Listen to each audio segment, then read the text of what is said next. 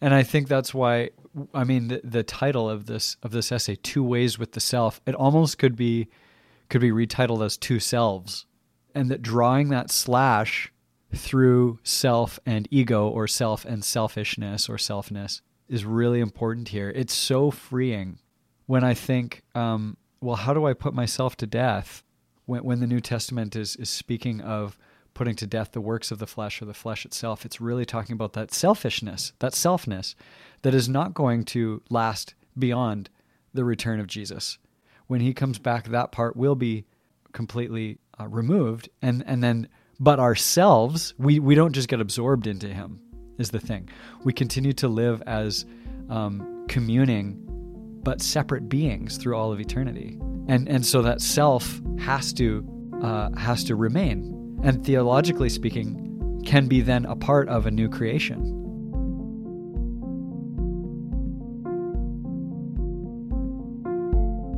Welcome to Lesser Known Lewis, where two friends and C.S. Lewis fans explore his lesser known works.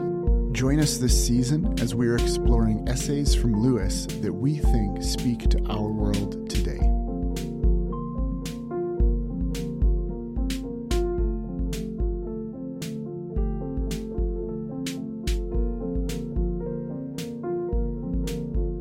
Hey Jordan, how you doing? Hey, I'm doing very well. How about yourself? Good. No, I'm loving life. Uh, as I was as I was reading this essay, getting ready for today, mm-hmm. anticipating our conversation, I think I said now for the eighth time or however many essays we've read together, I think this is one of my favorite uh, C.S. Lewis essays we're going to get back into it. This is kind of a, a sequel for us, isn't it? Yeah, it's kind of exciting. We're already getting into sequel episodes. Well, and I think that's the best. I don't know if you've watched any old TV recently, like circa mid 90s, but there was almost no such thing as a sequel. And then TV started to get good in the early 2000s, where it was these big overarching themes and, and narratives. I just learned from a friend of mine who's kind of a film scholar that. Uh, that 24 was one of the shows that really did. Did you ever watch 24? I tried and I couldn't get into it because I watched it too late, and by that time, a flip phone didn't impress me as far as like spy technology. I had that exact same experience actually because people kept talking to me about how iconic this show is. And then I went back and I'm like, oh, this is a cool idea. But anyway, apparently it was really groundbreaking, but neither of us really watched it.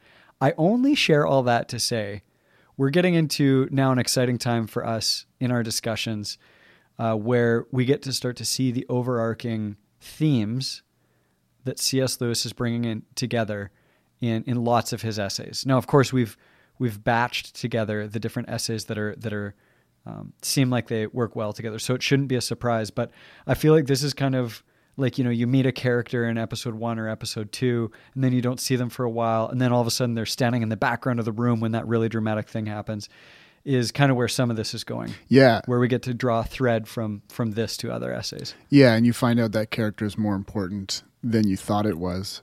Or you find out the real reason why that character was in earlier episodes was to set up this more important yes. thing. Yeah i think so. I think this essay is like that because it was um, so in our episode on membership, there's this whole section on um, equality and inequality that really tripped us up.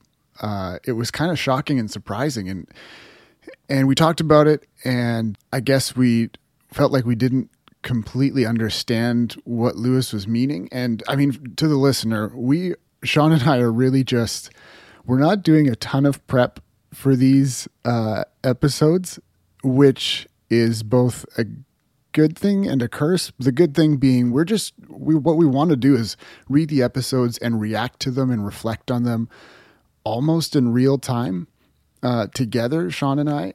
But uh, we're not able to like really dig into things and and finally hone down Lewis's arguments so we really grasp everything he's saying on them. We're we're we're reading them, trying our best to understand them and reflect on them together. But uh, in some ways, I think some of the stuff from membership we just didn't know exactly what to do with. But um, much to our uh, benefit, Lewis has this whole other essay that he wrote a couple years before membership, and I mentioned it when we did the, the membership episode. It's called Equality. Mm-hmm. And I think today we wanted to do a whole episode on equality just because it'll give us a chance to revisit and explore this idea some more and hopefully understand it a little better now that we've had some more time to think about it and some more, more of Lewis's material to um, to read about it. Yeah, I totally agree. Referring back to membership, you know, today we're going to be looking at at uh, two essays. One is is entitled "Equality," and it uh, it was printed in August 1943. And then the next one is going to be Two Ways with the Self, and and both of them are going to add nuance to this idea of, of equality, obviously, um, as as the uh, essay is titled, and and as it came up in in membership. But uh, yeah, it's funny because that was um, that was one of the first discussions that we had was was on membership. And I remember thinking, wow, how are we going to get through these conversations if this is the level of of kind of nuance and and um, and deeper understanding that Lewis is going to require? You know that that his his argument. One of my favorite words um, is not very is is perspicuity. You know, it's not mm. very penetrable his arguments, but that's not quite true. It's just I think that this is a linchpin for understanding a lot of Lewis's worldview and and how equality again is used really differently today than it was in the past. So Jordan, let's jump into it. Um, again, we asked this question in membership: What does Lewis mean by equality? And and we discussed it there. But how does this essay change our understanding from that conversation? Well, for me, it gives a better understanding that Lewis isn't against equality totally and of course, we knew then, and, and especially in this essay now, he sees equality as something that we do need politically and even economically, but to a certain degree and for the right reasons, I think is more um, right. what he's concerned about. And he sees equality being, uh, what's the word, promoted? he sees equality being promoted right. in too many areas of life and for the wrong reasons, reasons that at least go against his Christian um, beliefs about the world and, and how he sees things. And so that helped me, that from this equality essay helped me understand him a little bit better, more, more specifically and less generally, I guess. Yeah. What about you? For me, there's two really big hooks that, that need to settle into my mind uh, as I read Lewis on equality. And, and one of them is that he considers equality and sameness to be um, basically almost interchangeable terms. And he really, he really strongly disagrees, battles against the idea of human sameness. He would say that um, to paint everybody with the same paintbrush, to say that everybody has the same capabilities, should have the same authority and autonomy, should have should be given the same voice, uh, is is just patently false. It's not connected with reality. And so when we think about equality, we're thinking about it primarily through a social justice lens that is saying, are you know is one class or race uh, or gender uh, or or lifestyle expression equal to all the others. And and I I actually almost think he's not talking about that though though Lewis's comments on equality maybe do impact it. So and we we covered that fairly well in in uh, membership that it's not about sameness. So that's kind of hook number 1. Hook number 2 mm-hmm. is that he approaches equality so pragmatically. And basically says we're all different. We're not meant to be the same. Some people should have authority and power over others. But because we're all broken, fallen people, equality is a way for us to interact with one another to prevent abuses, essentially. So he opens up uh, the the essay equality and says, uh, "quote I'm a Democrat because I believe in the fall of man. I think most people are Democrats for the opposite reason." End quote. So in in other words, he says, you know, we need checks and balances on human beings, and that's why equality is important.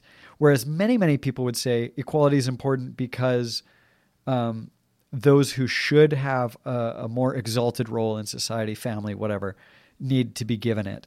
So he comes at it, he arrives at the same place that maybe we do for a very different reason as, as I read it. So, but here's the thing though, I would say that for me, I would I would have a knee jerk reaction. I would look at equality almost as a virtue. Right. And and and equal um, treating people as equals, of course.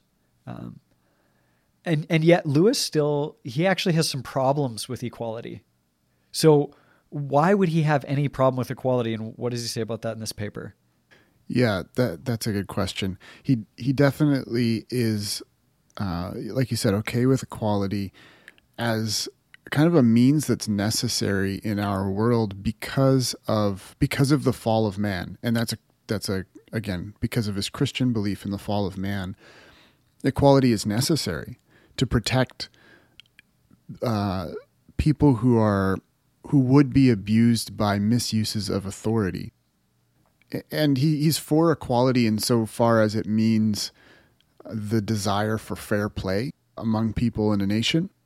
But I guess again, yeah, like you said, it's he's not for it when it comes to seeing equality as an ultimate virtue or as um, this this big thing that's always good and meant to.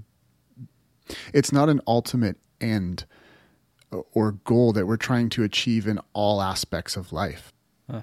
And so his problem with equality is because of some of the things it actually produces in society. And he sees that in I don't know how to group it, either two or three ways. One of two of the ways kind of are the same thing, maybe. But the first, I think, is that he says that there's no spiritual sustenance in flat equality. Yeah. And uh, just this idea that actually we, because he of what he believes as a Christian, he does believe that there's some sort of order and hierarchy, like I said earlier, baked into the created universe, into the created order, and that actually we're we're created free, but we're also created with a desire to obey and mm. submit. Mm. And that there needs to be some level of authority and and subservience in order for a society to function and to work. And so he says, where there's no, where we take all equality away, we're still left craving this bit of inequality. And that will lead people to just bad forms of entertainment. Like we'll actually just seek it in our entertainment. And so you see people entertained by sports where there's nothing equal about sports. Right right? The whole idea of sports is people trying to dominate one another. Yeah. And we don't believe in people's rights for equality within sports. If you're better, then you should get more money. If you're better, then you should win, right? There's no participation ribbons in professional sports. Um, but that's just kind of a silly example. But he probably more more to the point, he says the Nazis came out of they appealed to the desire in people for inequality. Yeah, that whole line of thought really stood out to me, and and some of the quotes that you pulled out as well. Um, I think in the end, you know, in one case, we have, like you said, this idea. Uh, it was it was fascinating to me that that um, when when he talks about poorly constructed equality that it creates that spiritual vacuum. Um, and, and again, I would say spiritual social vacuum. Uh, that was definitely nothing that I had ever considered before. And how we, we crave inequality, is what he says, as, as you quoted him, so much that it would lead us into um, into Nazism in some cases, which is which is just wild. But um, he says that's just because quote, the tempter always works on some real weakness of our own systems of value and offers food to some need which we have starved, end quote. So I think your your analogy about sports is really good. And I think that in general, pop culture helps us to understand this more, or entertainment culture helps us to understand it more, as does the economy. So it's like I, I don't expect uh, I don't expect everybody to be equally famous in Hollywood. Mm-hmm. But I also do, I can stand for, um, let's say, just hypothetically, people who are trying to make um, more lead roles for, for women or for people of color. Um, because I think in our in our modern conversation about equality, it would probably be framed in those terms. Mm-hmm. And but why is that? Well, it's not because inequality in the system of, of fame or performance is wrong, or that we don't see that there's inequality. You know, there's different people with different talents and skills, but actually more so because the people who have power in that sphere of influence are fallen men and women. Yeah. And so they are naturally going to make decisions that come out of that fallenness, brokenness, sinfulness. And so Lewis is saying that in all of our relationships, in the family, and um, and you know, there's a we, we said we we're going to get into it and we won't, but there's an interesting little section here on on on the fact that we need equality for women in society and in family because of how badly men have abused their power.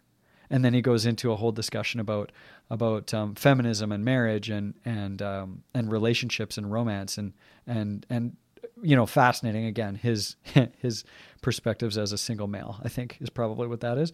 Yeah. But um, but also just saying that um, in in in every sphere uh, of of uh, society, politics, um, religion, etc. We we have to put on equality like clothing, um, because we are no longer in our natural innocent state where we can be quote unclothed and have inequality, at least not all the time. Uh, and and so I think that, that that innate craving was just to circle back to my original thought there. That innate craving for inequality was definitely not something that I would have ever ever been self-aware of before until he starts to talk about well yeah we have we have economic heroes. Think about the Elon Musks of today and the Jeff Be- Bezos. Maybe maybe they're not heroes of yours but but you look at them and go like man you guys are making like bajillions of dollars. And and it is amazing. And we hope that you continue to use it for the good of other people. But but you were able to just like literally pardon the pun rocket through through society and and climb through it. We look at it in, in like movies. It's, you know, Kenobi's out now. Mm-hmm. How does this stack up against your other favorite streaming show? Um, we we look at it like you said in sports, um, and I think about music. We can we objectively, or I guess maybe subjectively, we subjectively categorize all our music. We have our favorite musicians and our favorite songs, and we recognize that there is talent that is unattainable by our least favorite musicians and and songs, etc. And yeah, so do you? I guess um, first, am I reading that rightly? Do you think, Jordan? And uh, and am I missing anything there when it when I just talk about, um, you know, equality and inequality and kind of what Lewis is getting at? Well, I think you point out the really interesting, well, one of the really interesting quotes that he has here that he basically i guess he throws shade at america because he talks about it's he says is really great. He loves what democracy has done in England, but he also loves that England still has a monarchy. That they have this this vestige of inequality still present in their political system. And the reason is he, this is how he throws shade at America. He basically says wherever men do away with a monarchy, what grows up in place of it is they um, he doesn't say worship, but he he says they idolize basically millionaires, celebrities, film stars, even famous prostitutes and gangsters. Yeah. And it just points out that like in a place like America that was like we don't want this hierarchical government of a king, you do away with that and you claim to want more equality for individuals, but you still see what grows up in in place of that is there's still this craving for inequality. Yeah. Celebrity is a thing because as humans we love some version we love lifting up other people and looking to them for guidance or authority or because they're impressive or we want to follow someone, something. And now, I mean, this is just the icing on the cake with Donald Trump, now you have celebrity becoming so grandiose in that system that the celebrity becomes the ruler. Right. Yeah. Or the leader.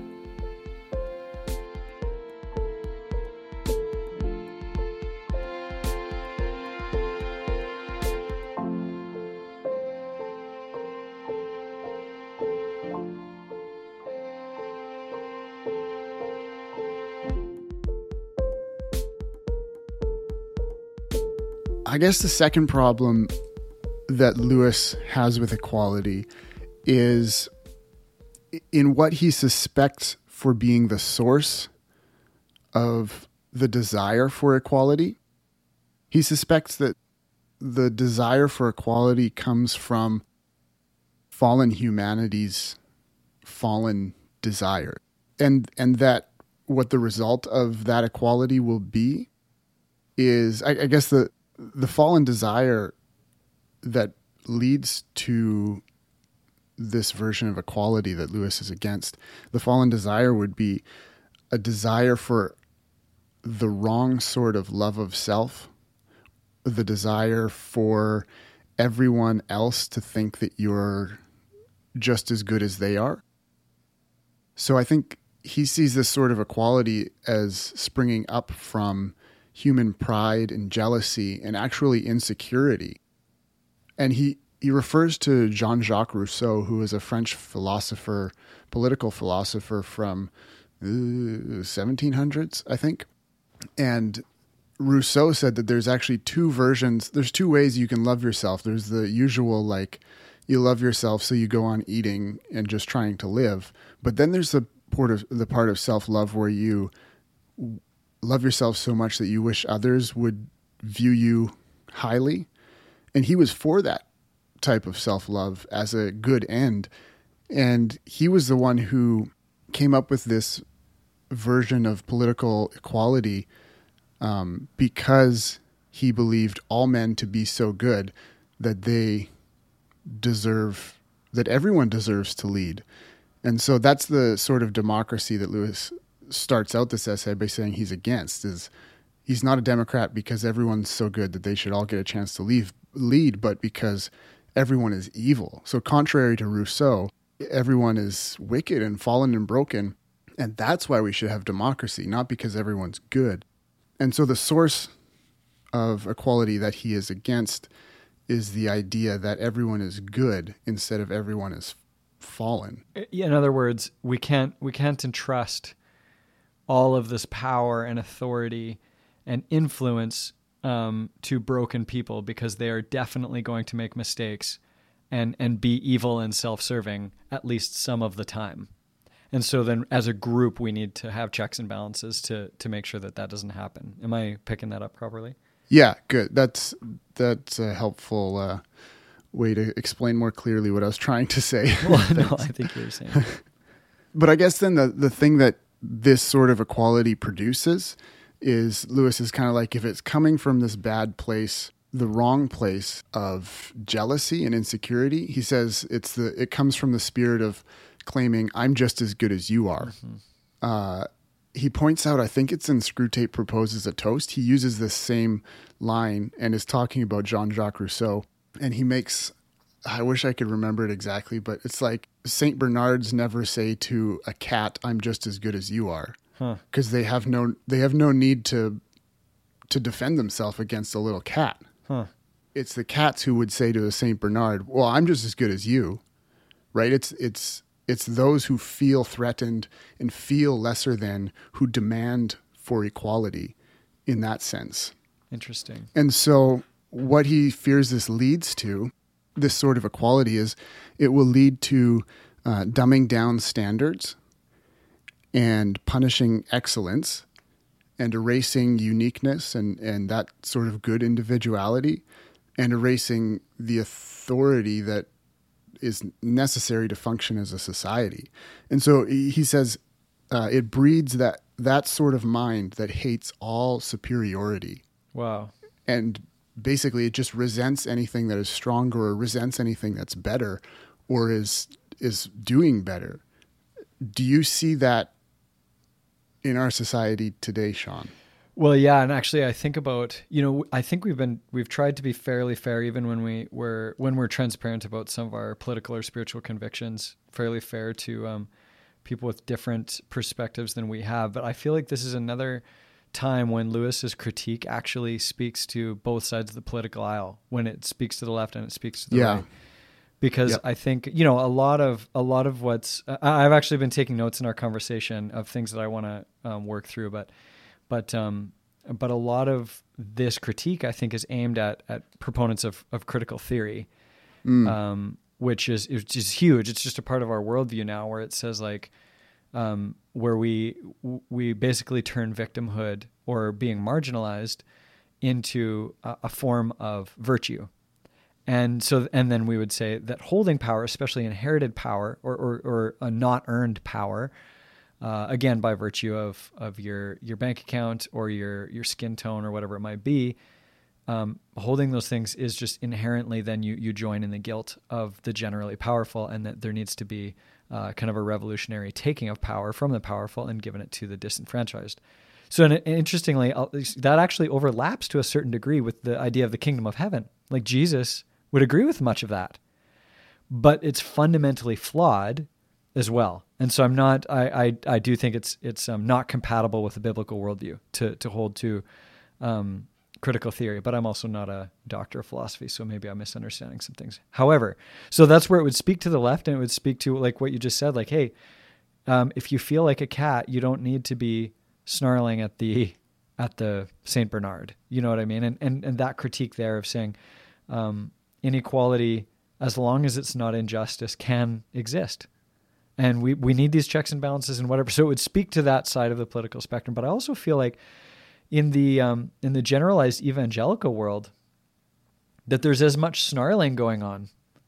Um, that there's as much there's as much I'm as good as you um, kind of spirit going on. So I feel like, yeah, I, I feel like that's a very revel- relevant thing for us to think through as people feel like their religious rights, again, real or imagined, it doesn't matter. It's the perception within the person that their maybe the, that their um, religious rights are being taken away, that their social standing is being taken away, that um, that they're no longer the you know the majority, the rise of the religious nones, etc. Um, and and di- uh, unaffiliated people who aren't going to church and who you know all these kinds of things. We look at it and we lament it, um, and and I think we should, but for different reasons. And then and then maybe the the more institutionalized church says I'm getting marginalized, and so then they they they we start to cry out as well and say um, we need to correct this hierarchy because the the progressive liberal is being favored in the media or the progressive liberal is is being favored in entertainment and we are getting marginalized so then you have both sides yelling at one another about this inequity, ironically, mm. mm-hmm. and where and where Lewis is just saying, um, "quote You have both gobbled poison, uh, mm. because mm-hmm. your soul has not been given the food that it needs with proper, sanctified, maybe I could even say, or at least righteous inequality."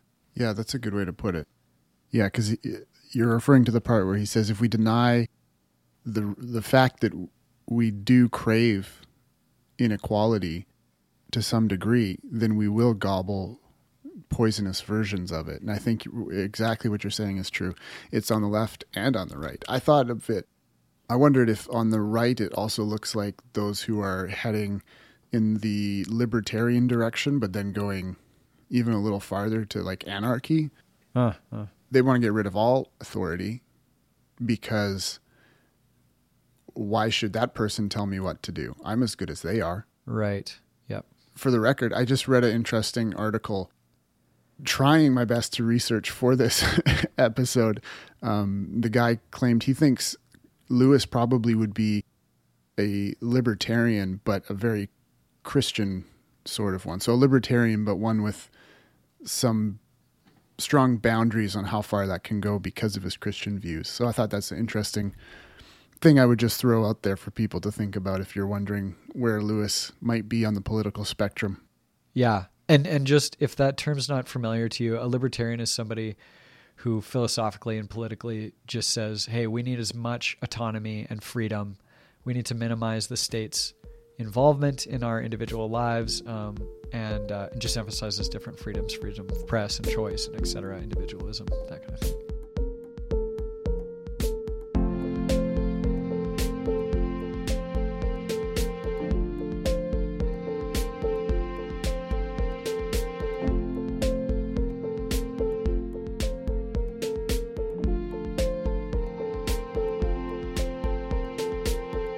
So, if I can ask a ask a question based on that, then Jordan, um, I think we wanted to cover two essays today, and the second one is two ways with the self. And I feel like all of our conversation there about uh, equality and equity and whatever that means, um, you've already kind of pointed to it, but it it demands a question, and that question is, okay, so then what should my relationship to the self be, to myself be? Um, why does this have spiritual importance? And and so and how if if you know we we put on the clothing of equality so that we we don't abuse one another. Um, but we also recognize that we have an internal desire for inequality. You know, so we've talked through all those kinds of things. Um, how do I start to think of myself and others? Um, and so that's where I, I, think we should just maybe shift our conversation. Let's talk about the two ways with the self a little bit. Um, do you want to summarize this essay for us? Yeah, I'll try and summarize it as best I can. It's pretty short. I mean, it's what was it like seven minutes to read. Um, so go have a read through it, listen to it. There's stuff in the show notes. There's links in the show notes of where you can find all of these essays. So two ways with the self. I would I would summarize it like this: There is uh, because of the fall, again, a Christian doctrine um, that God created everything good. He created humans good, and he, for the sake of this, the, the language of this essay, human selves good.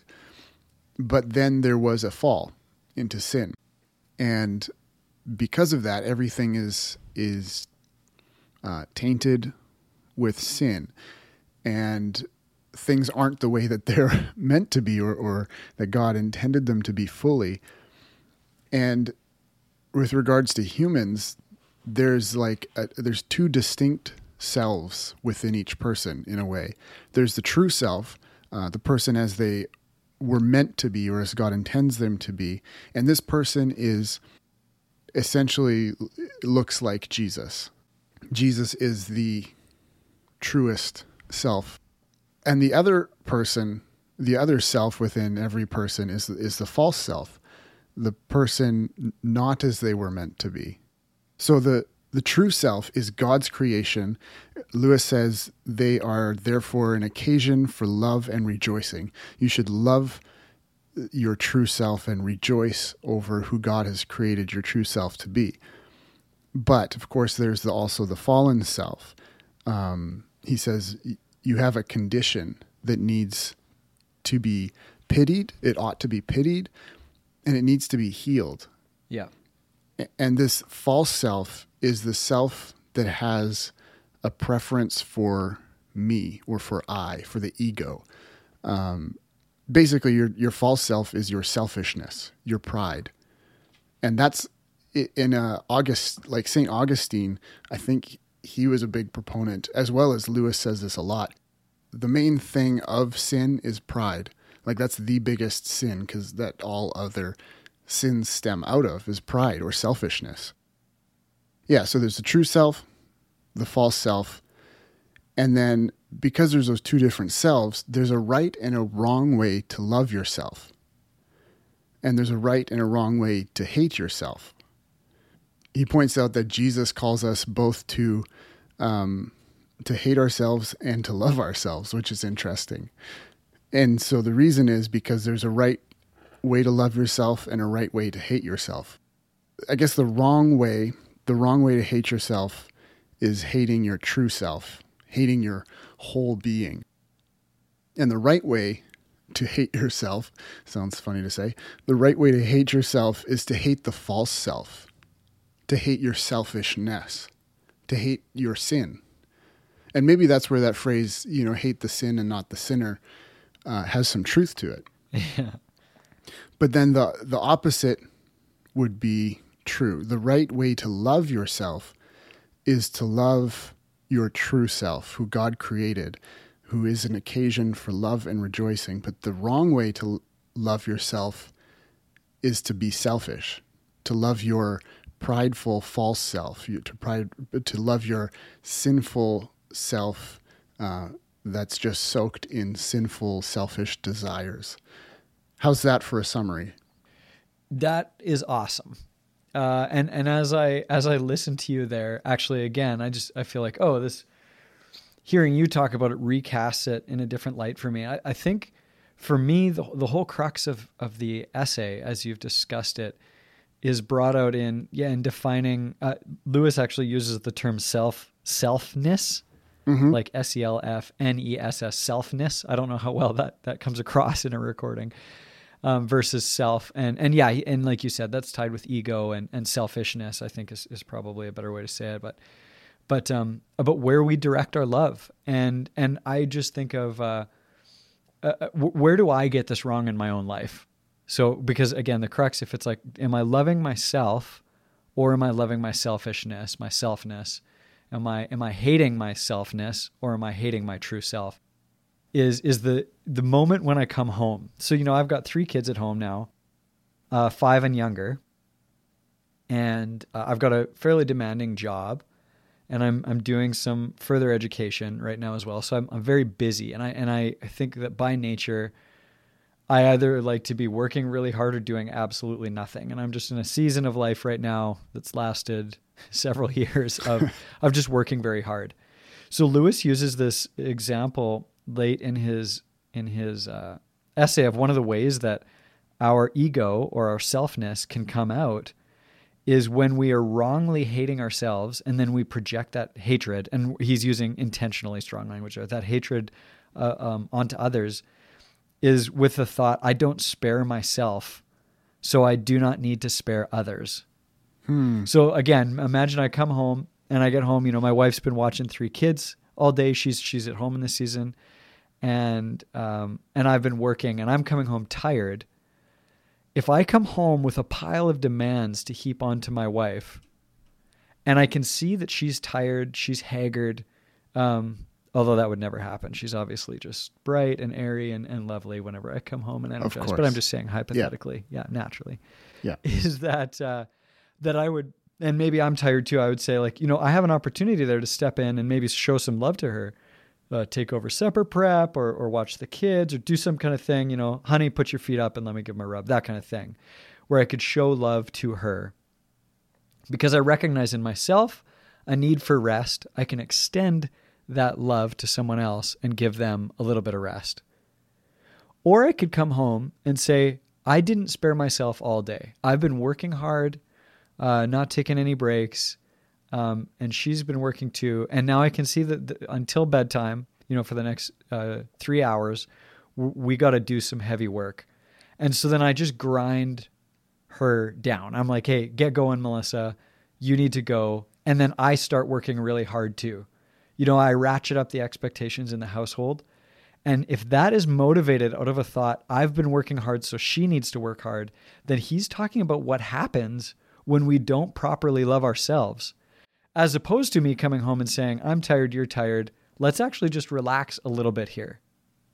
In order to love myself, I need to rest. In order for you to love yourself, you need to rest. So I'm going to facilitate rest in both of us, so to speak, because I love myself. These are two very different different realities. And I don't know how clear that analogy is, but but it felt the most real for me. You know, so again, I can use that at home. Um, uh, am I am I ratcheting up expectations as I said um, because I haven't quote spared myself, so I'm not going to spare my wife.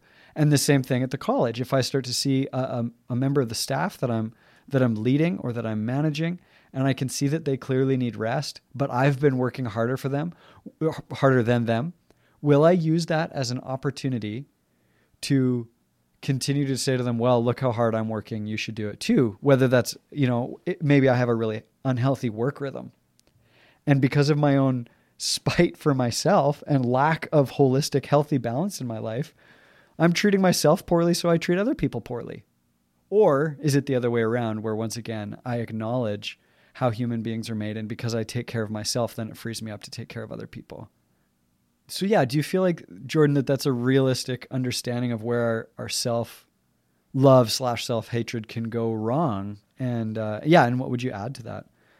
Oh, I think that was an excellent analogy um, to just tease it out, especially the the self hatred part. How that, if you hate yourself in the wrong way, then you're it's. I think Lewis says it leads to cruelty of others because you hate your hatred for yourself isn't just hating your brokenness, but hates the parts that God made you to be as well, the good parts and the tr- your true self. And if you can hate your true self, who God made, then you will also be able to hate the true and good parts of other people, as you illustrated there.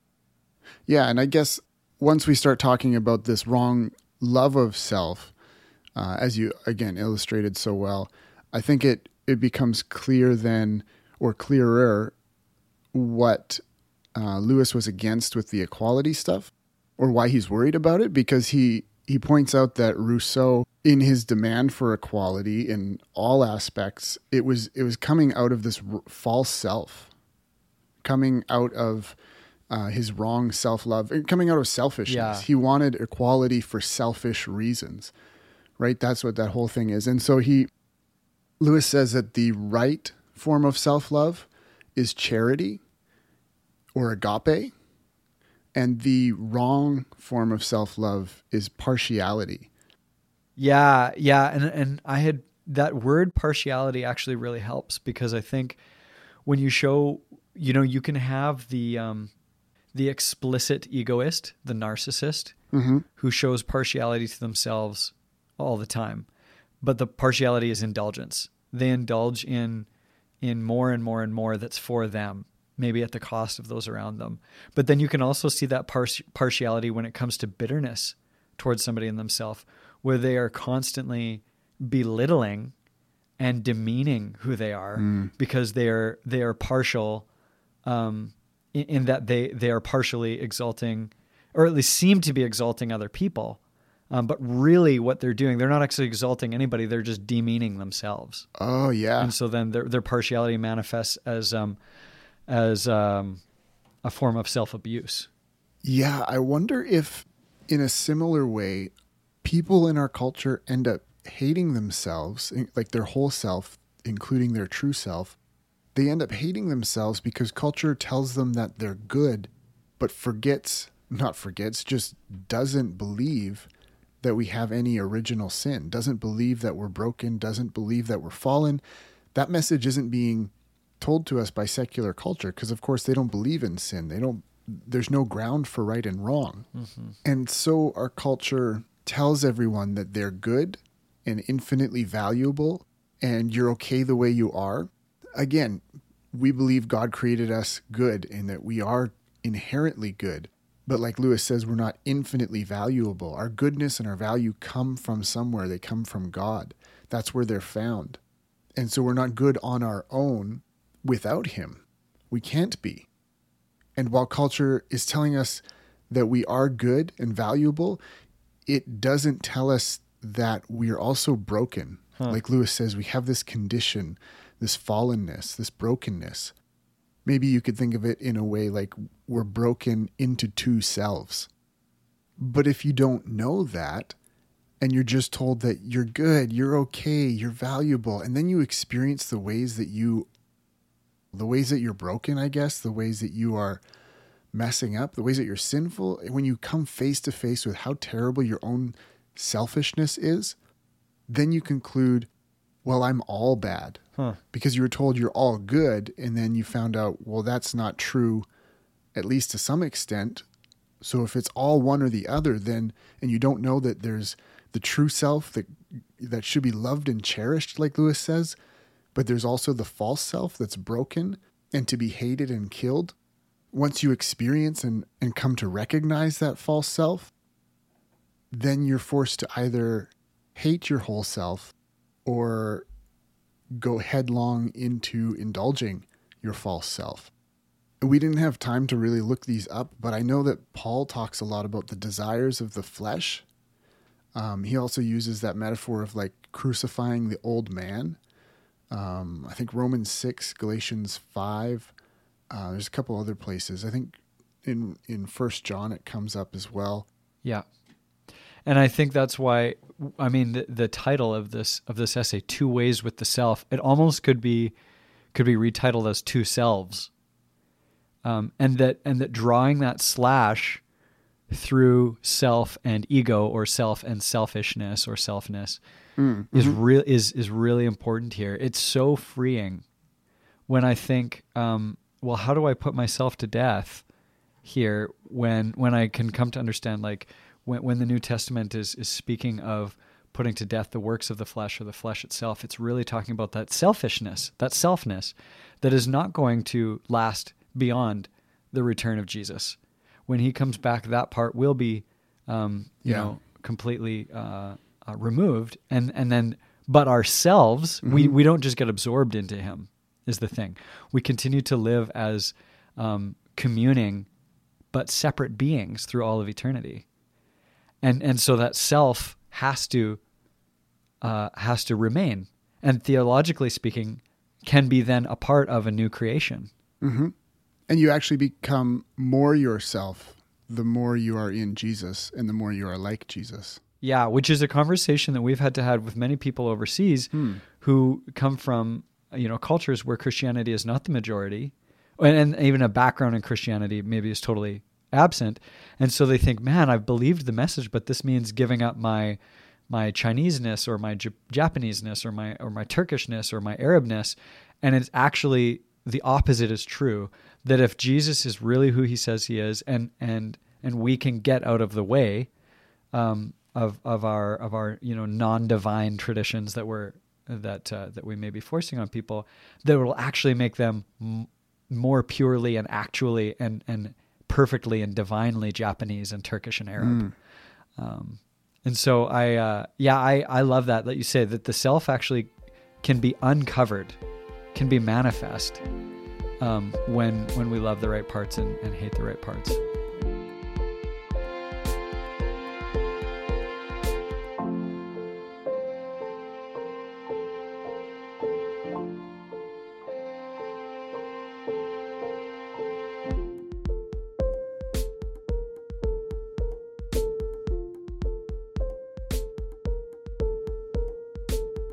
So I guess Jordan, then as we as we bring this conversation to a close, um, to make it personal and to make it real, uh, how did this land as you reflected on the way that you love or hate yourself?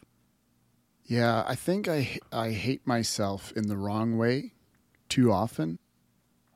In the sense that I have trouble accepting the broken parts of me, the parts that aren't healed yet. And I think that at present loving myself, I expect myself to be perfect first before I can love myself. I expect myself to just be the true self and not the false self and to be totally rid of selfishness before I can love myself. Yeah. And I guess I guess just realizing actually maybe an act of love towards myself can be killing the false self uh, uh-huh. If that makes sense, like, uh-huh, uh-huh. or having pity and compassion on myself because I'm broken. But that requires me to accept the fact that I am broken and and accept the and kind of embrace the ways that I am broken and accept and embrace my own limitations and and and be okay with that and live within them for the time being while we're on this earth and some limitations are ines- inescapable at the moment. Right? Yeah. Yeah. I don't know. What do you think of that? When when I asked this question of myself as well and and just reflected on what what uh, two ways with the self said to me personally, it took me to maybe as as sober of a place. For me, there's kind of two applications. I remember asking in November. I was I was speaking at a youth retreat, and I was kind of confronting the idea that you're okay the way you are. You're perfect the way you are. I, I hate when people say that. Um, you're perfect the way you are because I feel like what a cage that we've built, and we say that especially to mm. to teenagers. You know, you've yeah. done lots of youth ministry too. We say it especially to teenagers who are going through the awkwardness of of puberty and have no idea who they are, and they feel so out of uh, they feel so discomforted in their own skin, and uh, and then we say to them, "You're perfect just the way you are." When they know full well that they're not. Kind of what you were just describing. They know full well that they're not. And so I, I just remember challenging them and saying, like, hey, wouldn't it have been better if somebody in the 40s would have said to Hitler, you're not perfect the way you are? Hmm. Mm-hmm. Um, that he, you know, he had grown in control of a world superpower at that time, or a world power at least And his brokenness, his hatred, his ego, his selfness got so big that it actually ended up killing millions of people. Most of us are not going to have that much authority to cause that much damage, but we'll do the same horrific things in our own little sphere of authority and we'll be our own little tyrants and our own little Hitlers. And and so rather wouldn't it have been great if somebody would have pulled them aside and said, Adolf, um, you know, there there's a part of you that's good and beautiful, which is even just bizarre to say, you know. Mm-hmm. But but you really need to let go of your you know Mein Kampf. You really need to let go of this whole Führer thing and and this endless thing of your own self hatred that you're trying to treat by making an entire country worship you and then and then turning your visceral hatred against Jews, um, homosexuals, and gypsies, and now the Western world is is just wrong. You need to be healed. How much better would it have been if he would have said, "Yeah, you're right." Mm-hmm. And in in my own way, I, I just I turn that against myself, or or or in favor of myself, I guess, and just say, "Yeah, like you, I'm I'm not okay the way that I am. Thank God that He transferred me from a kingdom of darkness to the kingdom of light, and thank God that I'm being sanctified and and uh, conformed to the image of Christ all the time. Great." But when I'm when I'm a schmuck, I, I want to be able to say, "Man, I'm glad that's not who I really am," uh, and that there's there's liberty for from that. Uh, I think that's for me, and then and then for me, the only last thing that I would say, big takeaway, is just the the last two sentences of this of this podcast, um, where or sorry of this uh, essay, where Lewis says the wrong asceticism torments the self, the right kind kills the selfness. We must die daily, but it's better to love the self than to love nothing, and to pity the self than to pity no one. Um, so I would just say for me, it's it's going to be about um, looking at my own asceticism and seeing, am I tormenting myself with this, uh, or is it achieving the end of killing my selfness? Hmm, that's really good. Yeah, as as I have, uh, I've mentioned before that I didn't grow up Anglican, and over the past probably decade have slowly become an Anglican. And in the Anglican tradition, there's a lot of different ways that we um, practice asceticism through fasting and, and various, Uh, just various forms of fasting mostly. And as I've learned how to fast, it has been that difficult thing of, I think I started out doing it as a form of self hatred, like punishing myself, torturing myself. My first couple years that I did Lent, it was like, how extreme can I make this? Because it's leading, Lent leads up to Good Friday and Easter.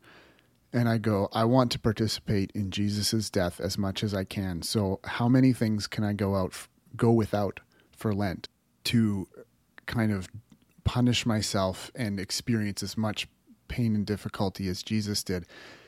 Uh, I, yeah. Mm. According to this and Lewis, I think it. I was missing the point there. You know, fasting and Lent and asceticism is more about um, how do I learn to kill the selfish parts of me, mm-hmm. and how do I practice that? And that's actually a form of love. You know, hating hating my selfishness, mm-hmm. hating my sin, hating killing my false self is a form of self love. Well, I think that's that's just an awesome note to end on, and, and as we always say, um, if you're listening to this, we strongly urge you to go and read this for yourself, reflect on it for yourself, and I hope the conversation has has started you off. So uh, until next time, Jordan, have a good one. Thanks. You too.